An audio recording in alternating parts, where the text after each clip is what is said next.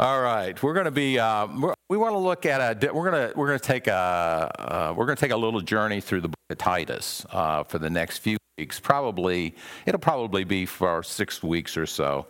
Um, but I thought it would be helpful just to to look at a different kind of a, a different a look at the church uh, from um, a, a, second generation Christian uh, because Paul is writing to Titus and Titus uh, is one of the two men that he really had a lot of confidence in.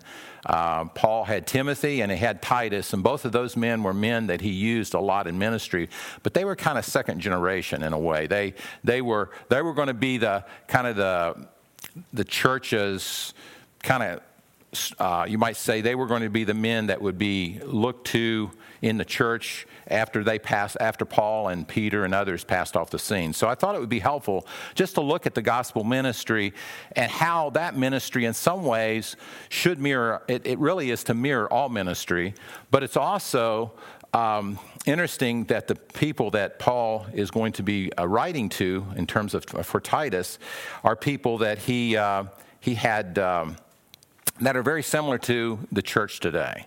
Uh, it's uh, I don't know about you, but I think we live in a very self centered culture. It's, uh, it, it's, very, uh, it's very much so. And, and because of that, I think sometimes we think, well, how do we reach a self centered culture? In fact, I saw a young man just, uh, it looked like a little boy, and he was pulling his stuff across the bridge there as I got off on uh, Chesapeake and Marmet exit. And I thought, I said, that looks like a little kid. And I looked back and it's like just a little kid. He's just pulling his stuff on a little thing, and I thought, I hope that he wasn't sleeping under the bridge, but it surely looked like it. Um, but anyway, let's turn over to Titus, and we're going to look at the verse four verses and just kind of get a kind of get a get a, a, picture of, of why Paul is writing this letter and and why it's important for us because it, it's it, he wants to deal with how the church is affecting the culture okay? And, and so that's really i think very relevant to us. How do we affect the culture right? Because we're dealing with similar type of issues that, that paul is dealing with here. And so uh, he's, uh, he's commissioning if you will or giving uh, titus advice. And so let's look at uh, verses 1 through 4 of titus chapter 1 and it's in your pew bible. If you if anyone ha- doesn't have a bible it's on 1184 page 1184 Paul, a servant of God and an apostle of Jesus Christ, for the sake of the faith of God's elect and their knowledge of the truth, which accords with godliness, in hope of eternal life, which God, who never lies, promised before the ages began, and at the proper time manifested in his word through the preaching with which I have been entrusted by the command of God our Savior. To Titus, my true child, in a common faith, grace and peace from God the Father and Christ Jesus, our Savior. And we'll conclude uh, the reading, this reading portion of God's Word. Let's pray. Father, we just uh, come to you this morning, and, and as we think about all the needs that are not only represented here in this church, but also in um, the uh, culture around us, uh, our communities, and, and the people whose lives are affected by uh, the things that are going on around us. And Lord, uh, we, we have a tendency to assimilate the culture and sometimes fail to realize how it affects our thinking, it affects our living. Uh, it affects, Father, everything that we do. And, and so, Father, help us, we pray, to understand what your priorities are.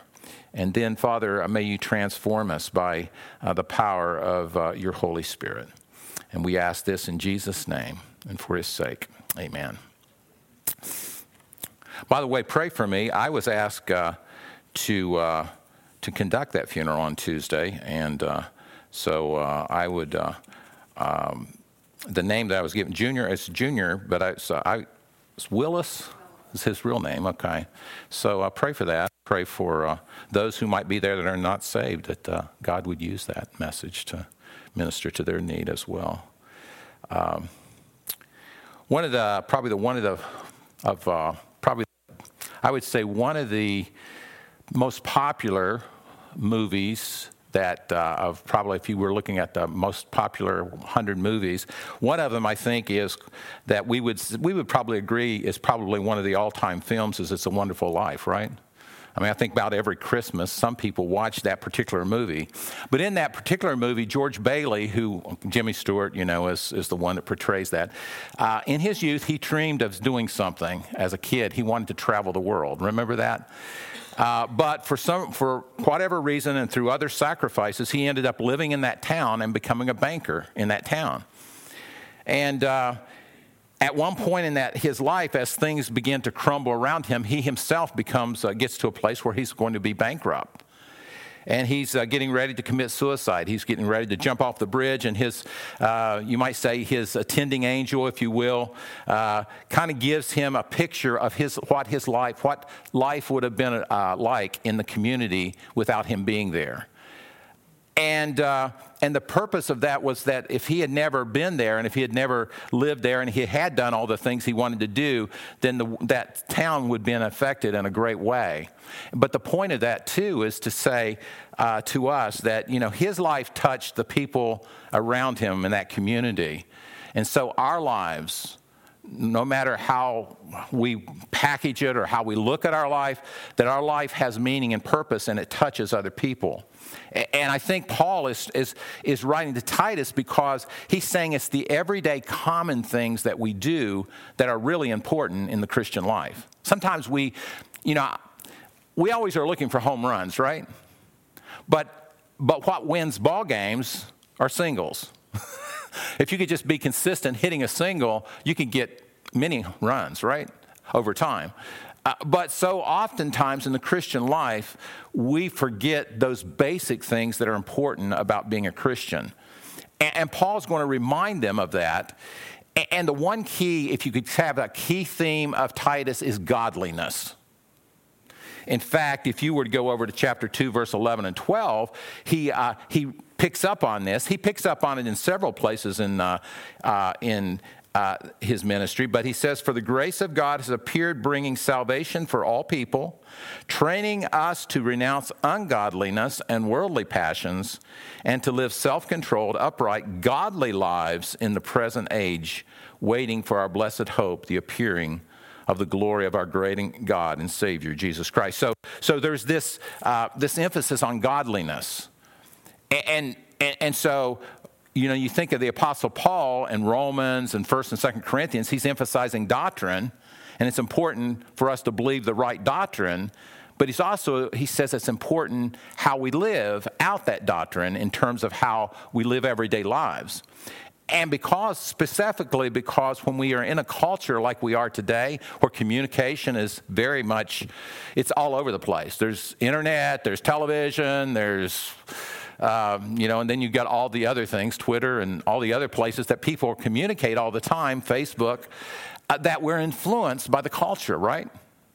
I mean, we can't, none of us would say that we've not been affected. But what Paul is saying is because of that, we need to realize that there are certain things that God doesn't want changed. And that's kind of why he's writing Titus. He, he's saying, because these are the very things that will produce in you the changes that are necessary to have an impact on the, on the community. And so that's why um, I, th- I thought that this would be a very uh, appropriate uh, a series, I think, on, on just the Christian life and how godliness in just the everyday duties of life will has have a great impact on our culture and our day. And so, uh, so the culture of Crete, Crete was like this: they were known for being liars, not telling the truth. And you can look at our culture that we live in today, and what's the biggest problem is that everything you hear is not true, right? In fact, um, a lot of things that you read and, and, and see oftentimes or hear isn't true. And because of that, it's easy to believe. I mean, if you, you know, if you preach a lie long enough, people believe it. And, and so Paul understands that, that, that, that Satan is the father of lies, and the way that he controls people and how he keeps people in, in bondage is through deception and lying. And Paul's, Paul understands that. And even the philosophers that uh, wrote in that day, in verse 12, you can see one of, the, one of the philosophers, their own philosophers, one of the Cretans, a prophet of their own, said Cretans are always liars, evil beasts, and lazy gluttons. I mean, that was the, now that's the island of Crete. That's right off the, you might say, if you were going to Greece and off the southeast corner of Greece, there's this island called Crete. And God and, and so Paul so Paul is sending Titus, telling Titus, I'm leaving you on Crete and I want you to set things in order because I want you to remind them, the church, people in the church, the things that are going to be beneficial for them and for the people that they live with. And so, uh, so Paul is dealing with a, a, culture very much like our own. It's not that different, I don't think. I think there's you know, the overriding concern for him is he wants to keep the gospel message central. See, see, the thing is, is well, what can I do to reach the culture other than preach the gospel? Now, it doesn't mean that, so preaching the gospel also involves mercy ministries and other things. So, so there's a connection. But he's saying if you leave the gospel out, eventually you won't have the mercy ministries. Because you know, we have, you know, as you have received mercy, what? Show mercy. And because we are beneficiaries of God's mercy, then Paul, of course, is very, very much concerned that the gospel remains central to the message that the church uh, uh, preaches to the world. And sometimes I remember, uh, in fact, just this recently, this past week, I, I, see this license plate on this person's car. Often it's called, and it says on the back of it, "Living Life." And um, of course, I know the person and everything, but I won't go into that. But, but the point, but what struck me is that you know people are wanting to define for us what living the good life is, and what Paul's going to describe here is living the good life from, from God's perspective, not from man's, but from God's perspective. And so, uh, as when you live in a culture that is trying to tell everyone else what the good life is, so if you turn television on, what would they say living the good life is? they would define it very much differently than what we would think, right? Even, I mean, even, you know, in terms of, uh, our, but our culture is defining it much differently now. And Paul's addressing that. He's saying there's some things that just don't change.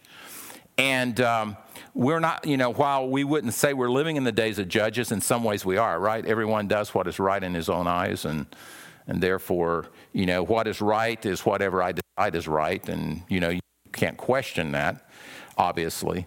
Uh, and so Paul is, is really looking at how do we as Christians minister in such a society in which we live. And it's not to discourage us, but to encourage us to remain true to those things that God has said never change. Because there's one key, there's a key phrase here. Um, it's three words God never lies, right? The very foundation of what we believe as Christians is very much rooted in the fact that while we live in a society that is filled with lies and deception, we have a God who never lies. In fact, for to even think that God would not fulfill one of his commands would be, in fact, to deny the very essence of who God is. Because the very essence of God is that He's holy, and His holiness affects everything that God does, all His other attributes. His holy, He's got holy power, holy wisdom, you know, holy truth. I mean, everything we think about who God is is reference to the fact that he's true to himself. He's true to who he is as God. And so Paul's going to, he's, he's, he's wanting us to, to he's wanting t- Titus, but he also wants us to see what his commitments are. And so we're going to look at five commitments that Paul has in the text. And I don't know if we'll get through this. I don't have a watch. Um, okay, we're going to look at we're going, but but notice the first the first thing Paul really focuses on here is that Paul identifies relationship to God himself in terms of his credentials. In other words, why, why, what is Paul saying about himself? He's saying that he's a servant or a slave of God. That word doulos was a word that was meant for a person who was at the lowest, that was the lowest place in society you could be, a doulos, a, ser, a slave and he says an apostle of Jesus Christ. So, so Paul's credentials, you might say that the thing that kind of was driving him his, his commitment was that he was under God's authority as a slave. Um, we, we, think of slaves uh, as someone who was in bondage, but his, uh, uh, the, the slave, that word slave that's used in, in Scripture, is a picture in the Old Testament of a, of a person who had served his master and at the end of that term was, was let go. But because he loved his master so much, he would have his ear bored through with a hole in his ear. And that was to say, I'm going to serve you the rest of my life because, out of love and devotion to Christ. There's probably no higher calling in the Christian life for you and me than for us to describe ourselves. First, our relationship with God is one of we are a servant. We've been bought with a price, therefore glorify God in your bodies. We, we are slaves, but it's a slave that we, that, that's that's serving out of love and gratitude to God. That's what that idea of servant meant. And it's interesting, Paul puts that first before he puts his apostleship there, before he puts his, you might say, his title. I mean, he could have said, I'm an apostle, you need to listen to me. But he says, No, my first, my first, I want you to understand that, that I'm under, I'm under my master, God, who is my Savior, and Christ, uh, Christ, God the Father and God the Son, both are, are a part of the, the saving work of, that God is actually working in our lives. And so that's the credential. He's, he's basically saying, this is important. This is the priority in my calling is that I'm under authority. And because I'm under authority, I can't make up the message. I'm obligated to preach and to teach and to minister, thus saith the Lord. I can't get off script, this idea. Uh, in other words, if I, like, for example, think of an apostle as someone who had seen Christ uh, and who had seen the resurrected Lord, which Paul had on his uh, road to Damascus, uh, road to Damascus when he was saved. Uh, an apostle was someone who was ordained by God, sent out by God. And uh, those 12 apostles were people that were under the authority of, of, of God to proclaim that message. And so, as an ambassador, an ambassador represents who? The people, the country. He actually, he, and so he, he, he speaks with the authority of that, of, let's say if they're an ambassador of the United States, they speak, speak with the authority of, of uh, the president and so forth. And so they speak at, under authority. And that's what Paul wants us to, uh, he wants to remind that truth, truth that he's preaching is always relevant. So we never can get away from the, the gospel. It's always relevant to all of life at all the times, no matter how bad things get. And things in Crete were bad. I mean, people just didn't want to work, people were lying and cheating, getting whatever it takes to get ahead. And, and it's very much like uh, the society we live in. I mean, you know, uh, have you ever had somebody lie to you just with, a, with just, I mean, they, they are so good, they can just, you, you look them in the eyes and they can lie to you just without blinking an eye, and you're going like, man, I fell for that again. that was the kind of society that Paul was, was dealing with here in the church. But he didn't want that to seep into the church and, and have it affect the way that people in the church were living and how they were communicating. And not to give up the one message that would produce the kind of life that's necessary to have an impact on the culture. And so that was the first thing he says. But notice he also goes, he goes, he goes on and he says that the focus or the purpose for his calling was this. Paul was preaching the gospel for one purpose. And notice the purpose there that he mentions. He's, he says, for the sake of who? the faith of God's elect and their knowledge of the truth. Paul knew that God, in his sovereign grace, from the beginning of time, in love, God has chosen what? Chosen us in Christ Jesus. It's hard for us to understand that, but if we understand election in, that, in those terms, then we'll realize that God chose, God, God, before time began, it says that He basically wrote your name down in the Lamb's Book of Life. And you say, wait there, I thought that came when I believed in Jesus. No, it actually, that's what Paul says in Ephesians 1, right? God chose us in Christ before the foundation of the world. There was this counsel of God, the Father, Son, and Holy Spirit, and God chose to do that. And you go like, well, I didn't get to vote in that. and the reason God did it is because it says in love he did that. Now, I don't know about you, but my mind can't go back that far, can you? I can't even go back 10, 20 years and remember what happened. But, you know, think about it. Okay, before the beginning of time, God chose us in Christ Jesus. And Paul, and so that word, that, that idea is that, that Paul is saying, okay, I'm a servant of God. I'm an apostle of Jesus Christ. And the purpose of my ministry is for the faith of God's elect. In, in, fact, in 2 Timothy chapter 1, verse 10, he says, chapter 2, verse 10, he says this, he says, I'll suffer all things for the sake of God's elect. He's basically saying, what, in other words, I'll go to prison. I'll die as, an, as a martyr. Whatever it takes. In other words, I'll preach the gospel knowing that if God has chosen to save people, he'll use his word to do that. Now, what that's called is grace. Because we believe that what? We believe that we're saved by grace. That means unmerited. So why would God save anyone except that God in love just chooses to love you and love me? And Paul's not, Paul's not, Paul's not apologizing for that. In fact, uh, when he went to Galatia, you remember when he went to Galatia, he was beaten a number of times and he was left for dead. But at the, in Acts 13, verse 48, it says, Those who to eternal life believe the message. And you say, No, I thought I decided to do that. Yeah, you decided to do that because God decided He was going to open your, your eyes to the gospel. That's what, I mean, see, that, that's what makes grace so amazing. And you have to say, well, why did God do that? Uh, Spurgeon would say this I don't understand why. I said, the problem that I have is not why God didn't choose everyone, but why did God choose me? He said, that's the amazing thing.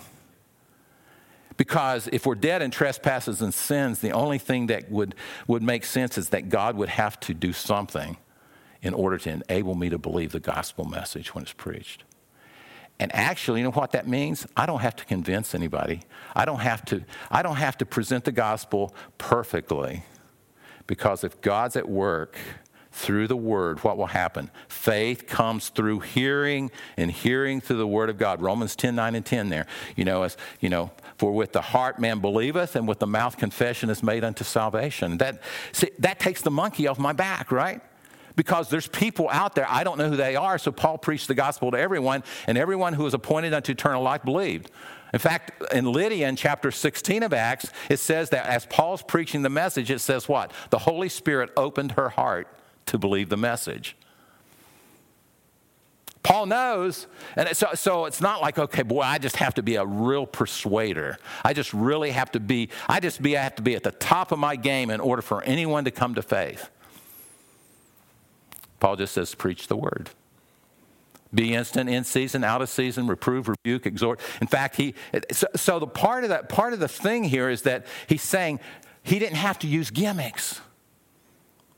You know, why people, uh, in fact, in chapter 2, he says, I'm not peddling the word of God like others. For I determined to know nothing among you, chapter 2, verse 1, other than Jesus Christ and Him crucified. So Paul, Paul says, I don't have to use gimmicks. I don't have to use tricks. I don't have to use a lot of, a lot of things that, that people would say because what? Faith comes by hearing. And as the word of God is preached, then God's people say, you know, those who are going to be saved and those who also are saved, they respond to the word. It's just, it's, it's an automatic. It doesn't, it's not about the, the, the speaker. Paul says, I planted another waters, but God gives the increase. It takes, it takes the pressure off. We don't, we don't have to, you know, we don't have to figure out everything. I use, uh, I use, I, I, I just do a Deuteronomy 29, 29. You know, the hidden things belong to the Lord, the things revealed belong to us. That, it, and you know, when you think about it, I can't understand all, God's secret counsel. I don't understand what the father and son were doing back then. But, but Paul even mentions it here that God made this promise before the ages, there in verse 2. Before the ages began. So I wasn't even there to listen to what they were talking about, other than the fact that he reveals it in Scripture.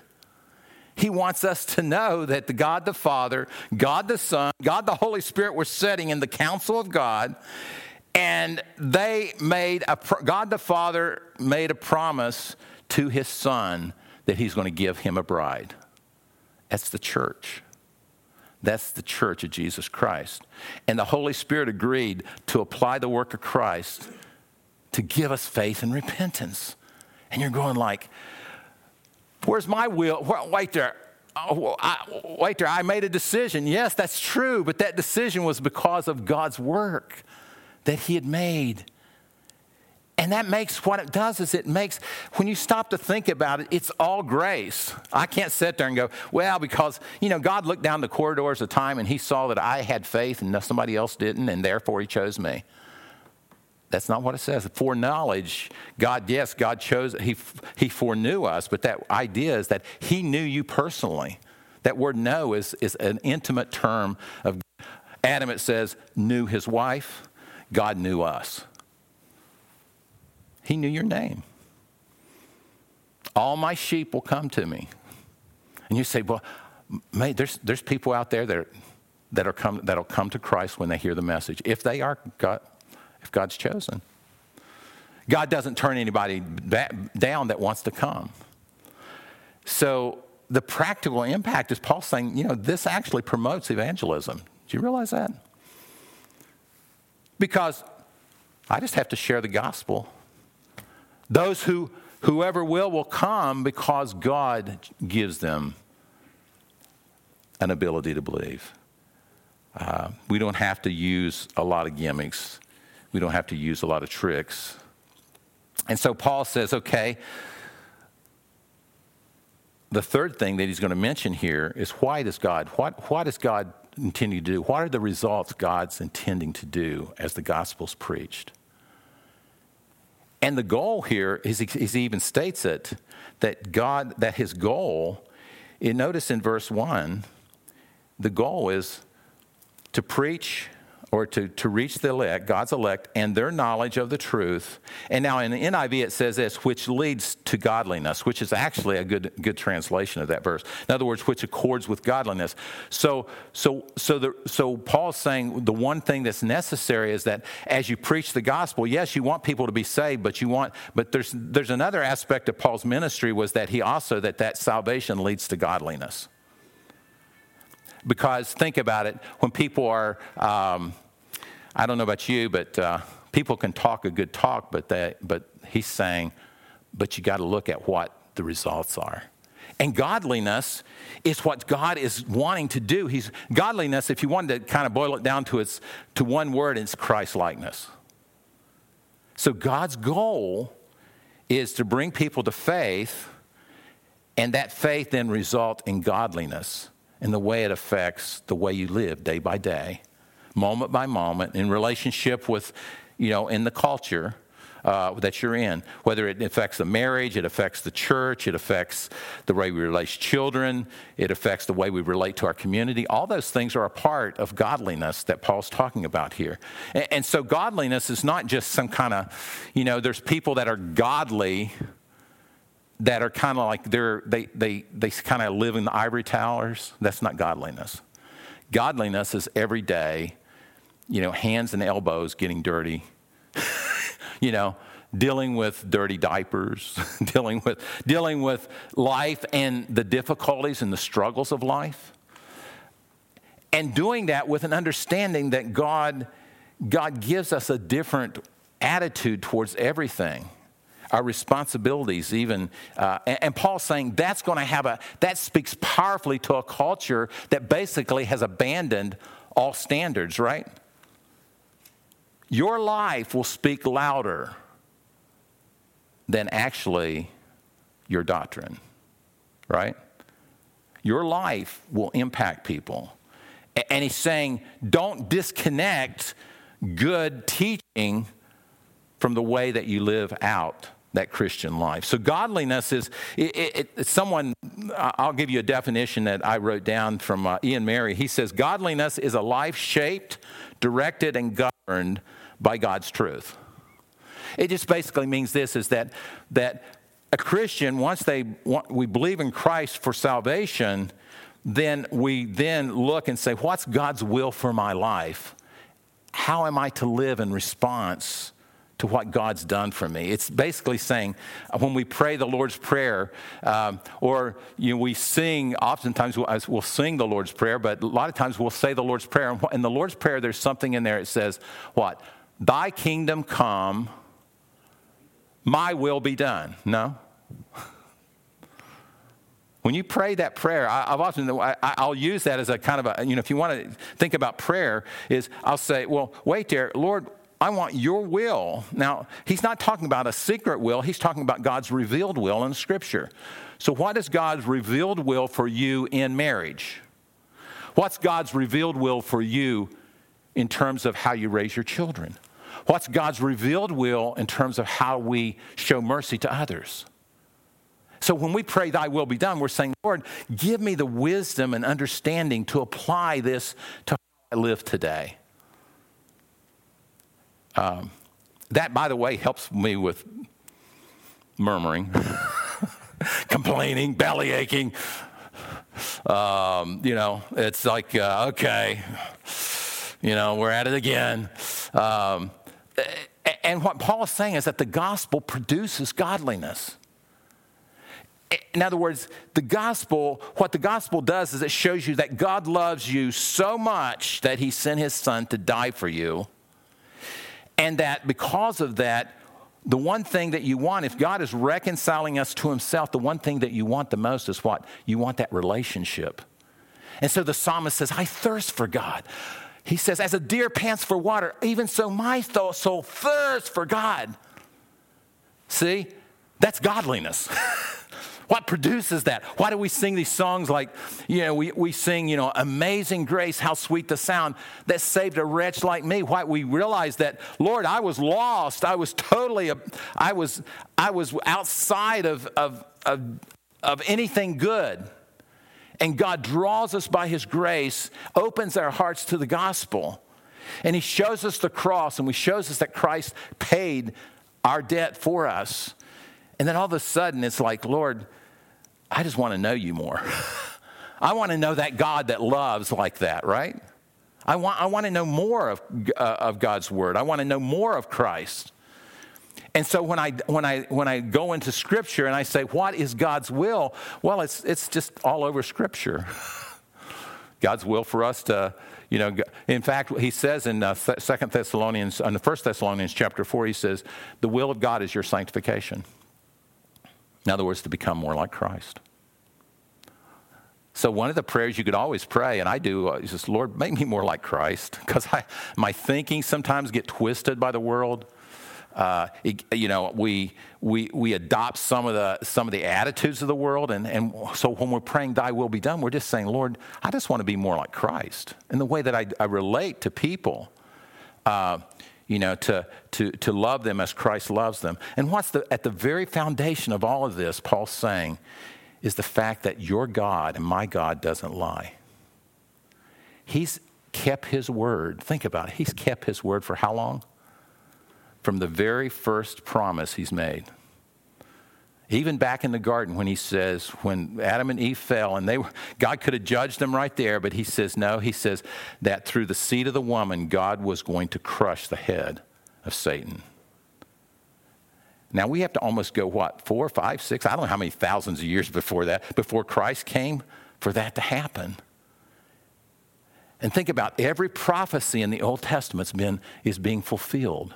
And probably 80 or 90% of it's already been fulfilled, right? and then all of a sudden you think of all the promises God's made to his people. Think about every time you see a rainbow, what do you think of? God's promise. God gave Noah a promise that I'll never destroy the earth again by water. And so every time I see that rainbow, I go, Lord, you keep your promise. and how many rainbows have you seen? And every time I see one, I say, you know, it's like, take a picture. It's hard to take a picture of a rainbow while you're traveling in the car. But, you know, it's, it's like, but you want to take a picture. Why? It's just a reminder God's faithful to his promises.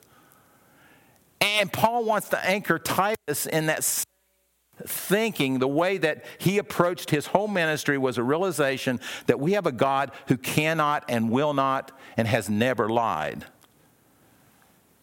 And I'd rather bank on that. I'd, I'd take that to the bank any day, wouldn't you? Because how many people have lied to you over your lifetime? And even, you know, we could think, well, maybe I made promises I couldn't keep. But God's never not kept a promise. I,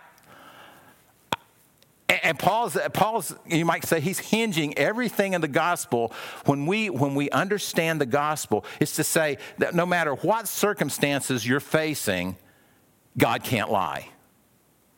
Like, so if you're, what's happening in your life seems to contradict one of God's promises, what you need to park on, and I need to park on, is God can't lie. Self that God cannot lie, and God said He will do it, He will do it. He may not do it in the way that I want, but He will fulfill His will because He cannot lie. And so Paul, as he goes out and preaches the gospel, he knows that God has sent him with a message that will be used by God. See, God ordains the ends, but he also ordains what? The means. And the means are, are he gives us here is through the preaching. His fifth point here is that, that God, in verse 3, proper time manifested in his word through the preaching with which I have been entrusted by the command of God our Savior. So Paul's almost seeing himself kind of at the end. He's kind of seeing himself here and he's saying, now, God's ordained means is preach the gospel. Preach the gospel. Preach the gospel. Preach the gospel. But there's going to be people, people with tickling ears that don't want to hear the gospel. Preach the gospel. He's just saying, preach the word regardless. In season, out of season.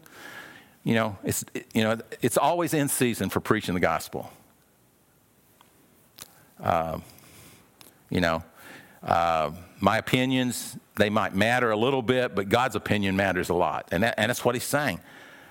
Um, you know, 2 4, let God be true and every man a liar.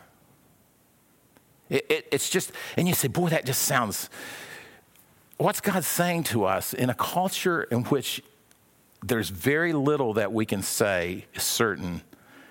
We have this certainty because of who God is. And we have a message that Paul says is always relevant to every problem that we are going to confront in our culture. You know, the, the thing that, uh, you know, Paul, Paul's, so Paul is, if you, if you think of it, Paul wants Titus to be as committed to the message as he is. Because God's ordained the preaching of the gospel to save sinners. Now, it doesn't mean that, okay, well, it's not, uh, well, you know, we preach the gospel, by the way, when we share the gospel with somebody, right? We preach the gospel we uh, someone. Uh, but we also preach the gospel to people who are, you know, you're just saying, you know, that person doesn't have a foggiest idea of terminology even of the gospel. We use, we use the word, for example, justification. You have to explain that to people, right? I didn't know what it meant when I was a little kid. It was justification. I have no idea. But the just shall live by faith. We just, you know, we, we explain. In other words, there's this diamond called the gospel out there, and people are walking by it every day. Now, who's enriched by the gospel, the pearl of great price? It's everyone who has received the gift of eternal life, right? You know, there's a, there's a story, uh, the world's greatest diamond mine in South Africa. You know how it was discovered? Well, one, one day this guy goes out and he's walking around and he sees these diamonds on the ground. And he's, and he's saying, That's a diamond. People are saying, Ah, no, we see those all the time. Yeah, don't, don't pay any attention to that. And he said, No, he says, I know that's a diamond. So he sends it off to uh, a, a person who is a professional. And in fact, it was the biggest diamond that had ever been found at the time. It was, uh, I don't remember how much it was worth. I think it was worth over 500 pounds at that time, and I don't know what, what that would equal to now. Uh, and so he and another man went back to that spot, and you can imagine they became very rich. But all along, people were walking past these diamonds and didn't know it. See, the gospel is a diamond, and people are just, you know, you say, "Oh, I just want you to, I, you know, God has something really rich here for me to, I, I want to share with you." It's, it's, it's, it's more. In fact, it says that it is worth more than gold and silver. They just need to know that there is a message that does change. You know, we say, well, you know, there's families, there's families disconnected. There's kids that are not loved, and What's going to change that? Well, God has to change a heart, doesn't He? They need the gospel. Just as much as we need the gospel, the world that we are dealing with needs the gospel. They need mercy. Sometimes that's the means that God uses, like a hospital ministry or, you know, a food bank ministry, whatever it is. But the gospel has to be a part of that ministry to those people and to those that we're seeking to, to reach. Because the offer of the gospel is always free, right? Whosoever will, let him come and eat. That's the gospel. It's freely you have received. We can freely offer that and say, hey, if you really want to know, understand what, what life is, you need to come to Christ who not only paid the price for our sins, but also gives us new life. And that's the eternal life that Paul's talking about, in hope of eternal life. That's not, that word hope there is, it's certain. You have a certain, certain eternal life now and with God forever. And that's because of the certainty of God's work already accomplished. See, so what is it? It's that the gospel always has relevance to you, to the people that you're serving, the people that are around you. Uh, everywhere you look, whether it's a neighbor, a friend, whoever it is, the gospel is always relevant. And it's that message that God wants us to get a hold of. He wants it to get so much a hold of us. I mean, think about it. If you struck it, now let me say this. I don't like, I don't play the lottery. But if this is say that I did and I struck it rich, do you think I would say, say anything to anybody? Would you? you'd probably say, man, you know, at least you'd tell your wife, I hope. Right, so uh, you struck it rich, you know, $40 million, I think I saw, or I don't know, 60 million, I, I, you know, anything. Okay, so, but, but here we have this pearl of great price. It's eternal life. It's life that will never end. It's life with, with God the Father, God the Son, God the Holy Spirit. It's eternal. And we have this diamond of great price, and we want to say, well, I don't really want to share that with anybody. I don't want to tell anybody about that because, you know, but think about it everyone you share the gospel with, and everyone who comes to faith in Christ, by the way, they don't diminish anything as far as what God's riches are, right? God's got inf- an infinite amount of riches, and all of those riches become ours in Christ Jesus because we become heirs and co heirs with Jesus Christ. The foundation is, is, is certain. It's because God is a God who cannot lie. We're going to look at uh, this book a little more. We're going to look at why Paul, uh, he's going to focus a little, he's going to focus some on leadership, but then he's going to jump right into how this gospel affects women, men, children, relationships, and everything in chapter 2. And then in chapter 3, he's going to see how that affects our mission as a church. And I think that'll be uh, helpful for us to think about. Let's pray. Father, I just would pray that uh, we would, having received such a blessing, uh, Father, to have the gospel, to have the Word of God to, uh, to come to us as a free gift of your sovereign grace.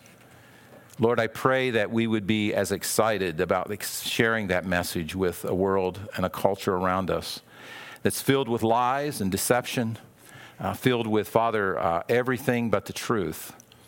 And Father, may we as your church be a pillar and support of the truth as we look at a world that's lost and a world that's needy, uh, but a world that, uh, Father, you have sent us out into to share the good news that Jesus Christ died for our sins and that he rose again for our justification and that he's coming again to claim us and to take us home. And for this, we give you thanks in Jesus' name. Amen.